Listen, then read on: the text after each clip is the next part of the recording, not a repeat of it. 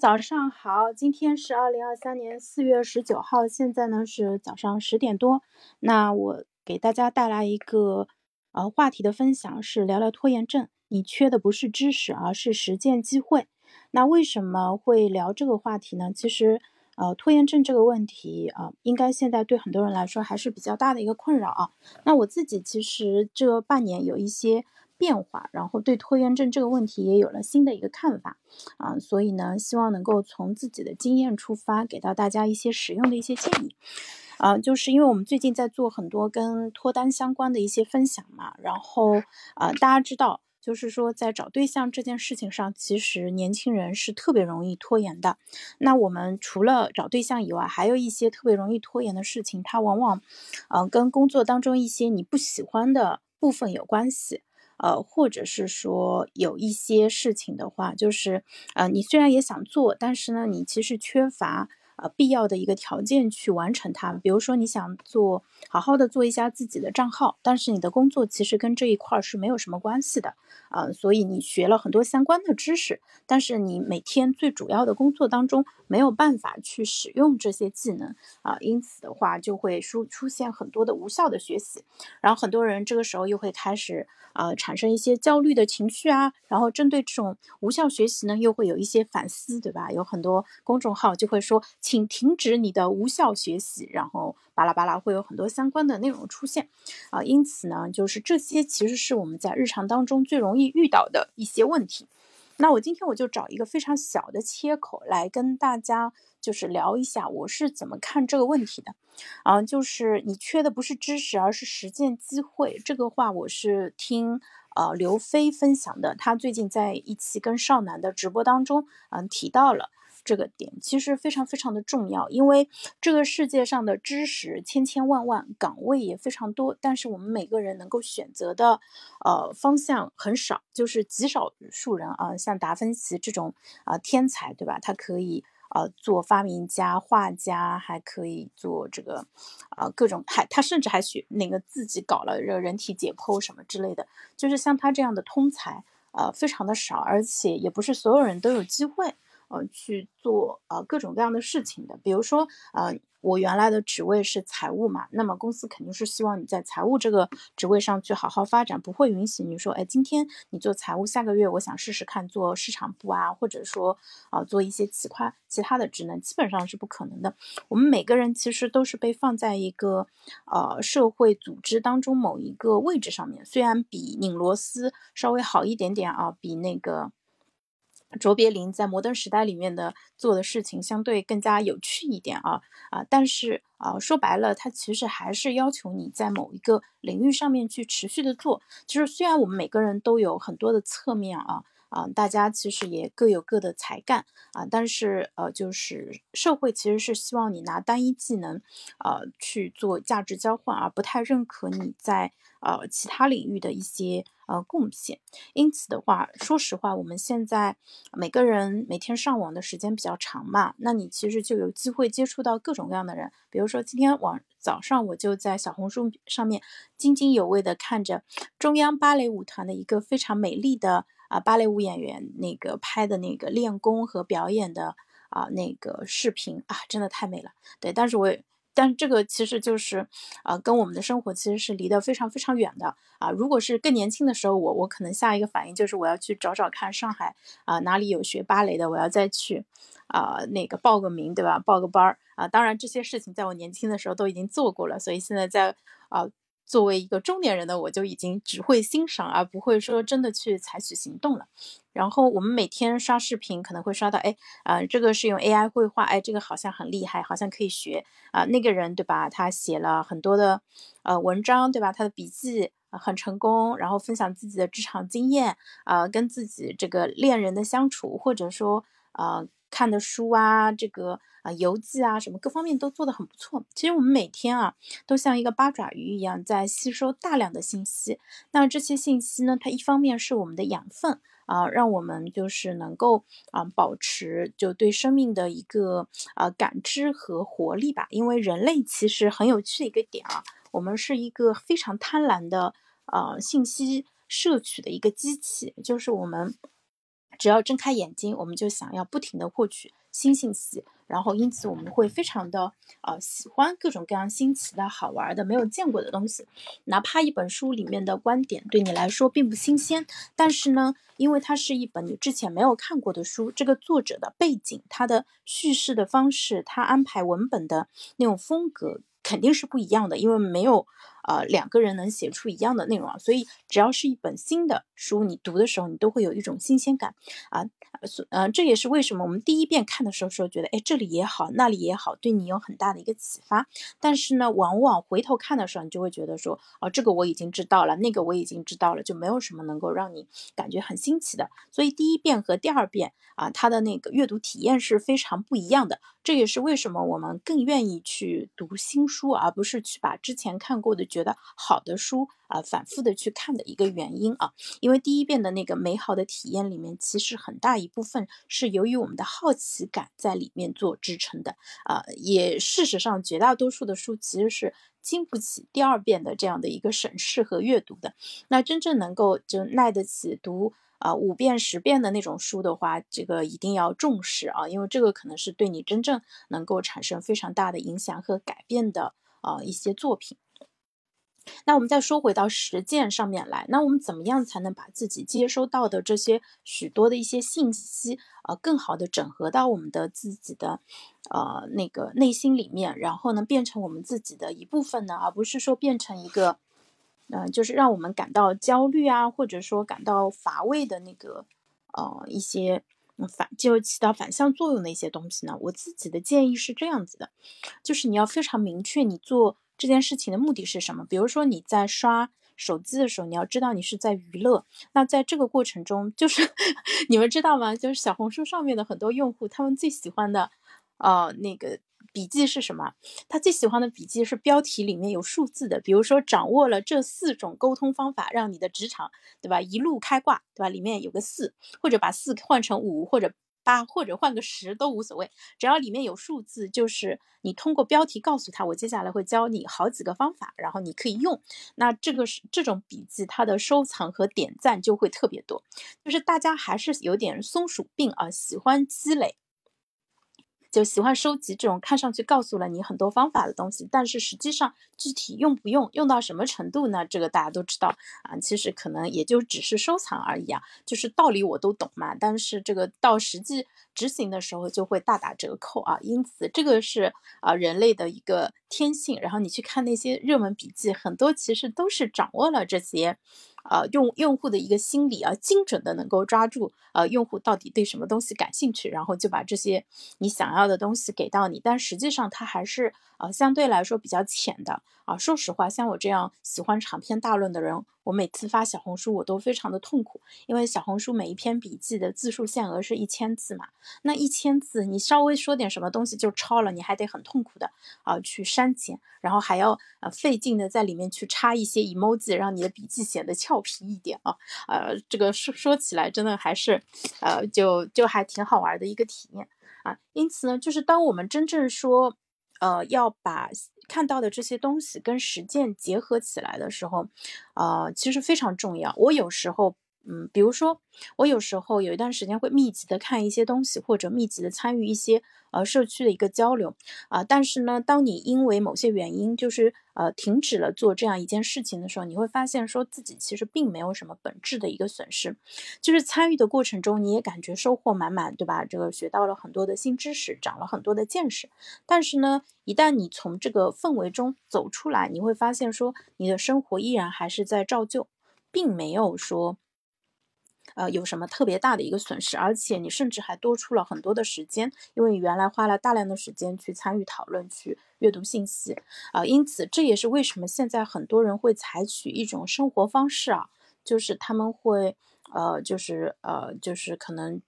主动的去切断一些信息的输入，因为他发现说不了解这些信息，其实啊对自己的生活并没有什么影响，甚至自己还有可能过得更加的啊快乐，更加的平静，对吧？嗯，我不知道在听的朋友里面有多少是会有日常去干微博热搜的一个习惯，就你去看嘛也就看了啊，然后呢有一些有兴趣的话题呢，你可以跟你的朋友交流一下，作为呃微信上或者说在午餐时的一些谈资。对，或者跟家里人交流的一个话题啊。但是如果你不看呢，其实也没有什么大的一个损失啊。这个其实啊确实如此，但是这种生活方式会有一个问题啊，就是你真的有可能会错过一些重要的信息。那这个问题就来了啊，为了不错过重要的信息，你愿意花多少时间去看这些？啊，无用的一个信息呢，这个其实就是一个问题啊。而且现在不是 AI 生成的内容成本又低嘛，它可以一天出几万篇文章。说实话，接下来它能够快速的污染这个互联网环境，因此到后面对于我们来说的话，嗯，就是你做信息的筛选将会变得更加的困难啊。那这个时候你后我我我对未来有个预判啊，其实就是大家到时候可能会去看到。就是那些呃有公信力的，有呃那个就是在过往证明了自己的价值和品位的那些呃榜单和一些专业的媒体，他们的价值会进一步的凸显。比如说像微博热搜，比如说像财新的呃就是这个专业的媒体，以及是说像三十六氪等垂类媒体啊，这个将会变得更加的重要。反而是自媒体啊，因为它的那个生产成本会进一步下降，所以。啊，就是有可能大家会更用更加粗暴的方式去呃怼量，然后去试试图去呃那个给自己争取更多的广告位，那这样子势必会造成工地悲剧啊。就是比如有个问题吧，你说短视频平台到底是不是应该要禁止数字人直播？是拥抱新技术呢，还是禁止新技术呢？然后像 AI 生成的这些视频。啊，那应该是鼓励他们呢，还是应该要限制他们呢？实际上，平台已经默默的在用脚投票了。啊，如果你一口气发很多的短视频，它只会给前面一两条，啊，那个做推荐，后面的你会发现它的播放量一直停留在零啊。平台也不希望发生这样的一个事情。那我们说回到拖延症这个事情上面来，我们现在。我就是我观察到的一个现象，我们很多的用户就是听了我们很多的内容，然后呢，呃，就像死磕拖延症，现在有听友可能已经差不多到呃一百个小时了，因为我们有一百多期内容嘛，啊，所以你应该差不多把我们的内容都差不多听一遍了。我不知道，就是听了我们这个播客以后，是有没有让你在。呃，行动力上面变得更强一点啊啊！其实我是很希望能够对大家真的有帮助，而不是说只是说给大家提供供一个娱乐和消遣啊。就是如果我听了我今天的播客，让你今天的状态能够好一点，能够持续一个小时啊，或者说持续半天。那我觉得我做的这个内容就有价值，因为啊，你这一个小时可以创造出更多的 GDP 嘛，相当于我给中国的这个经济做了贡献啊啊，然后同时呢，也让你成为了一个更加专注、更加高效的人，那你会感到快乐，你的快乐也就啊会间接的传递给到我啊，变成我们的一个呃叫那个社会价值的一部分。因此呢，就是我自己这四个月现在在做自媒体的话，我觉得，啊，我的拖延反而是由于不同的任务之间相互竞争资源和注意力导致的。比如说。好几件事情他都值得去做，那我先做哪一件事情？这个时候可能就会有冲突，然后有冲突的时候就是很好玩，人会有一个习惯，对吧？你在 A 和 B 之间纠结，不知道该做什么的时候，你一般会倾向于做 C。那 C 是什么呢？我打开微信啊，跟人聊两句，或者说。呃，打开什么呃极客去抱怨两句，对吧？这个写个吐槽啊，对吧？呃，就这么过分，一定发即刻，对吧？或者是说呃遇事不决，现在我们都不是上百度了，遇事不决，对吧？先吐槽一番啊，所以就是做这些事情的话，其实占用了大家很多的一个精力，然后大家平时。呃，在一些需要做但是又没有去做的事情上，很多的时间是卡在了行动之前。说实话，因为今天早上我还跟冲叔在说，我说我们在写《找对象》这本这件正经事儿这本书嘛，就是按照规划，我们应该把呃，就是从头到尾，从你呃决定要开始找对象到后面顺利结婚，这整个流程都要帮你们梳理一遍。但是我们绝大部分的用户，他长时间的卡在了。我怎么找对象这个问题上，就是我自己其实也是这么过来的，我是非常能够理解的。就是如果说这个过程中有九九八十一难的话，百分之九十的人都卡在了第一关没过去。就像大家想学编程，呃，在那个 GPT 出来之前，大家比如说你想学个 Python 啊，或者其他的工具，绝大部分人卡在了哪里呢？卡在了环境配置这一步。环境配置搞不定，这个软件没办法运行好了，就从来没有写成过代码。呃，这个大家如果自己亲自试过就知道啊。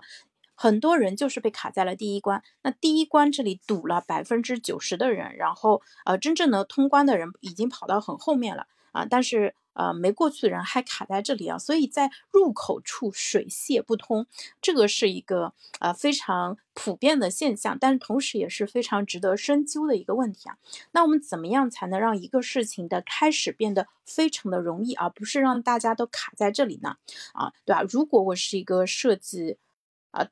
操操作系统，或者说啊设计一个课程的人，我要想办法让系统配置变得非常的容易。比如说，我给你一个打包一个文件，对吧？你点开以后一键加载，然后后面就可以使用了。或者说我干脆给你提供一个远程的一个环境，你直接连到这个服务器上去使用就可以了。那这种是不是可以避免大家卡在第一步？是不是？那在找对象这个事情其实也是这样子啊。那我。作为想要推动这个事情的人，我是不是要想到帮助大家怎么样去啊走出第一步，然后呢尽快达到第二步？因为呃你可以退，因为第二步如果不顺利，你可以退回到第一步，但你只有。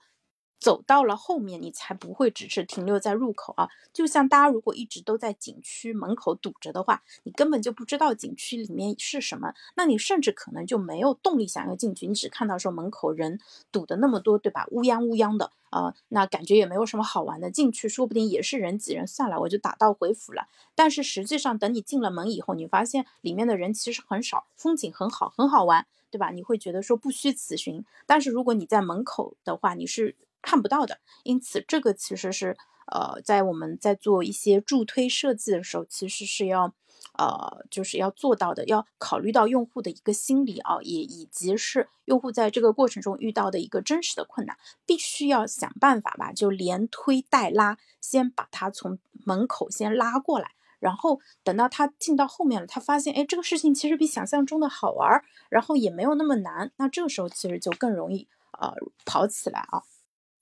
所以，呃，所以这个其实也是一个理念，就是说解决一个问题，它并不是它的难度并不是均匀分布的，可能有一些关键的卡点上卡住了绝大多数的人。那我们解决了这个关键的卡点，就能够呃拿到更好的一个结果。这个其实也是在解决问题时的一个二八法则，有时候甚至可能是九一呃这样的一个配比的一个比例啊。所以接下来我们要做的就是围绕这个。关键的问题去持续的，呃，去找到一个解决方案。那假设你现在是要解决自己的拖延症，并没有一个人帮你去呃设计一个机制和体啊方法，也没有人在边上去助推啊，你可以怎么做呢？啊，就是你有几个选择。第一个，比如说你去花钱买服务，你找人来监督你，闲鱼上有便宜的，对吧？你也可以找我啊，帮你做一个咨询和助推，我们也费用也不高啊，就两三百块钱。然后，呃，另外的话就是说，你知道这个设计的一个体制的话，你可以，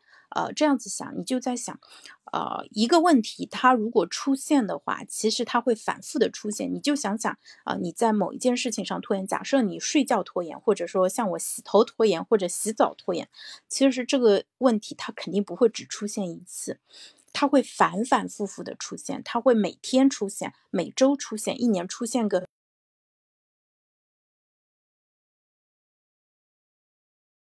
刚才有个电话，就是说它会反重复的出现。那你一旦能够解决这个问题，它给你带来的好处是非常巨大的，因为它在后面，呃，会一直的啊去给你创造价值。因为所以你改变这个问题的动力就可以非常的强啊。然后的话啊，你要知道说为什么会卡住，就是可能有一个小小的变量卡在那里，导致了这个百分之九十的一个堵塞。你把这个变量给拿掉。嗯，我们可能后面就会更加的顺利。那我就拿自己，我拿我不想洗头这个事情，我们来举个例子啊。那不喜欢洗头的话，其实，呃，比如说可能本来是因为我头发不容易吹干啊，然后呢，或者是说，但是这个问题我已经买了很贵很贵的那个呃擦头发的那个干发巾啊，对，以及是说不用拿在手上用的吹风机，就是在工具上我似乎已经把这个给解决掉了。啊，那我为什么其实还是不愿意去做这件事呢？其实这个时候就涉及到了一个心态的问题了，因为我觉得洗头这个事情，啊，它虽然有好处，但是这个好处呢，我并没有足够的重视。但是呢，它的成本是我很讨厌的，因为我觉得，啊，就是洗一次头，这样那个从开始洗到吹干，至少要花三十分钟的一个时间，啊，就是我自己不愿意花这么多的一个时间，啊，但是这个时候你要给他上一个用杨老师的方法，叫做意义镀金术。对吧？就是，呃，你可以从呃颜值的重要性开始说起，然后呢，头发在颜值当中占比非常的高，然后一个人头发如果清爽干净，别人会给他一个什么样的评价？然后呢，如果你的头发比较脏，对吧？那这个啊，不仅是别人看到你会觉得你不太爱干净，你自己这个整个人的感受也会不太好啊。所以的话啊，就是推论出来说，哎，洗头是一件非常有必要的事情，而你。每两天花三十分钟时间在这个事情上啊是合理的啊。如果你不去做这个事情，其实人一天大部分的时间都是浪费掉的，对吧？一天随便刷手机啊，或者说啊去啊看网上一些无关的信息的时间，可能也会轻轻松松的就超过三十分钟啊。就当你对自己这样展开一个说服的时候啊，然后。呃，就有可能说啊，得出结论说，OK，我同意你说的。那这件事情，首先它没有那么讨厌啊，然后呢，其次呢，它也没有，呃，成本也没有那么高，而且它带来的好处其实是非常大的。OK，那我同意去做。那呃，这样的一套说服工作的话，它持续的效果能多久啊？可能今天我觉得 OK 啊，我就比较容易去做这件事情了。但是呃，可能过了两三天，它就会反弹。过了两三天，你就又不想洗了，所以你又得重新搞一遍。那怎么办呢？有一个办法呢，就是把你这个思考的过程写成一张小卡片，对吧？然后每次当你不想洗头的时候，你把这张小卡片拿出来读一下上面的字。我需要洗头，原因是什么？它能带给我的好处是什么？我需要付出的代价是什么？综合考虑，我觉得这个投资回报率还是非常高的，所以你现在应该马上去洗头啊！这个是展开了一个说服啊，然后。呃，那个，我之前我很多年以前看过一句话，我很喜欢，它的大意是这样子的：他说，我们有时候立下我们发的那个发愿，就是或我们的目标，它不会持续很久啊，就是说，它就是就像洗澡一样，就是啊，就是可能它的有效期只能持续一天啊，所以这就是为什么我们每天都要去做的一个原因。我找找看这句话啊，啊，这句话我因为存在那个。啊，那个我的输入法里面，所以能够很快调出来给你们听一下啊。People often say that motivation doesn't last. Well, neither does bathing. That's why we recommend it daily. 人们经常说 motivation 动机，呃，它并不会持久。对，他说，呃，其实洗澡也一样。所以这是为什么我们推荐你每天做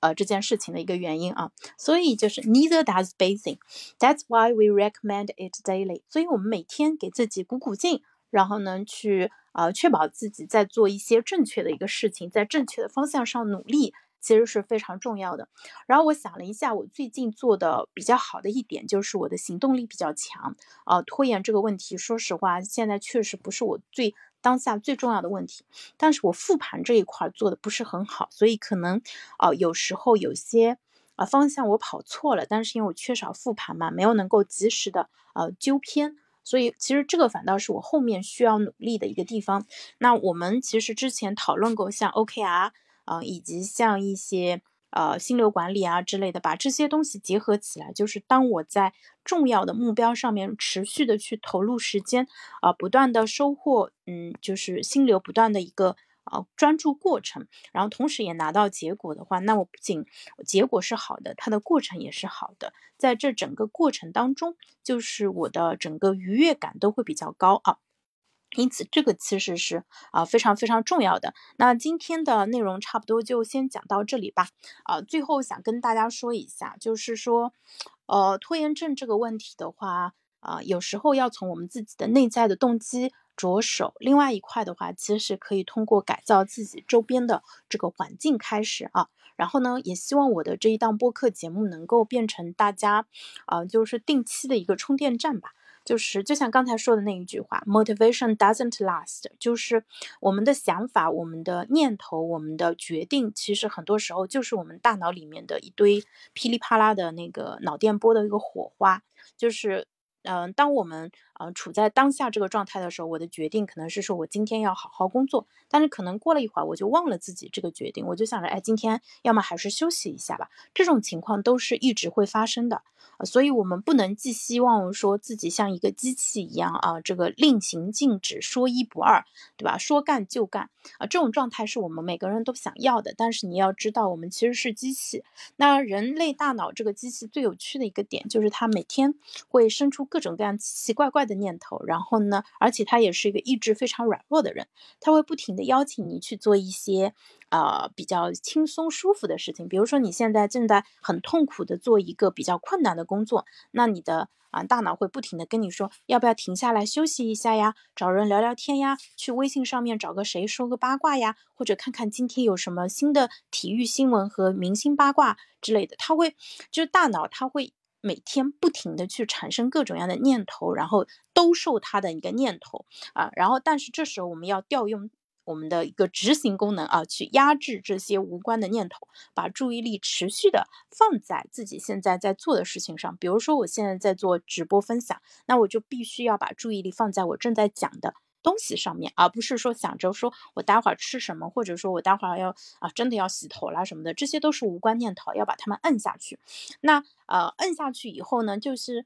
中国有句老话嘛，叫摁下葫芦什么飘那个浮起瓢，就是一头摁下去，另外一头又起来了，就跟打地鼠一样，其实是很正常的。就是我们一天的。工作就看上去你没有做什么，但实际上我们的大脑里面其实已经转过了十万八千个念头了，这个就叫心念流转啊，这个其实是非常非常正常的。所以呢，我们需要学到学习一些专注的一些能力，需要说跟自己的这些念头去进行一个妥善的一个处理，就是说，OK，你的提议不错，挺有意意思的，但是不是现在。Not now，不是现在，对吧？晚一点，对吧？我们可以做这个事情。所以这也是为什么大家会说，如果你工作的时候啊，有一些呃突然冒出一个想法，你随手把它记在纸上，嗯。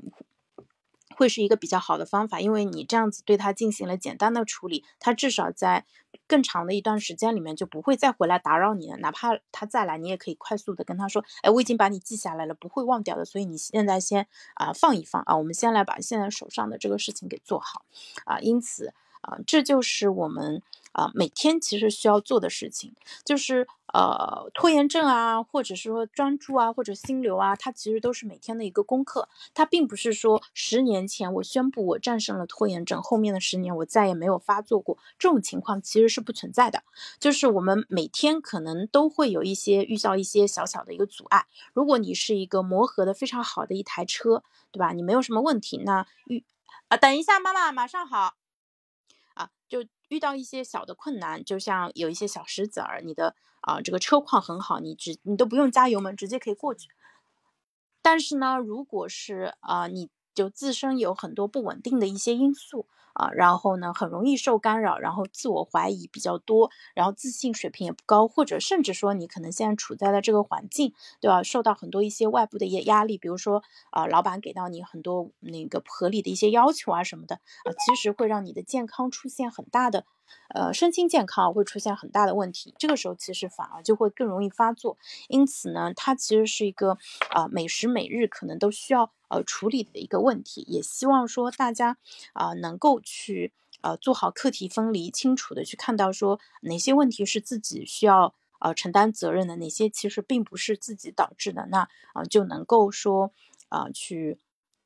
放过自己，然后啊，然后在自己的能力范围内去做改变，而不是说妄图啊去把所有的责任都背在自己身上，这样子除了把自己压垮是没有什么好处的啊。因此，希望大家说在拖延这个问题上都能够呃每天有呃也也不叫精进吧，希望每一天大家都能够就是至少保证啊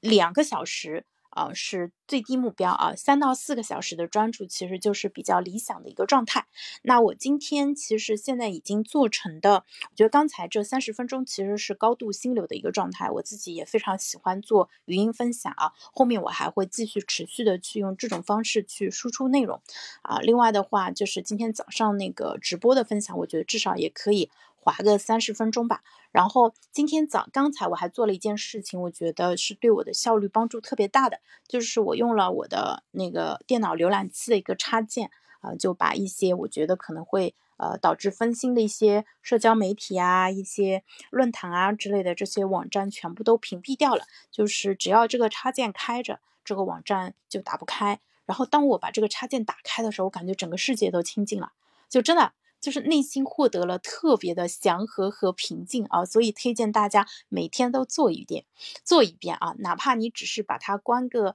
呃一分钟，至少在它关闭的这一分钟之内，你会觉得内心很快乐啊，就是这种快乐，把它分享给更多的人。好，那今天的直播就先到这里啦，谢谢大家，回放会放在死磕拖延症这个专栏里面，谢谢你们，拜拜。